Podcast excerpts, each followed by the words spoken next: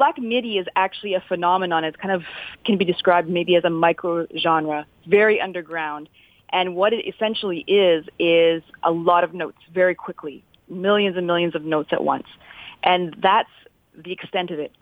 To create this, drum machines are used and mostly notation systems and uh, sequencers are used.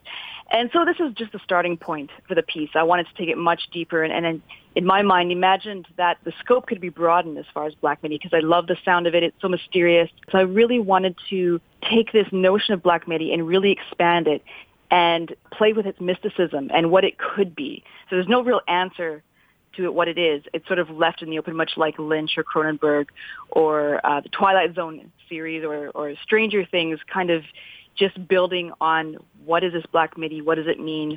What could it mean? What does it sound like? What else is it? Thanks for listening to this TSO interview. Visit tso.ca slash podcast for more.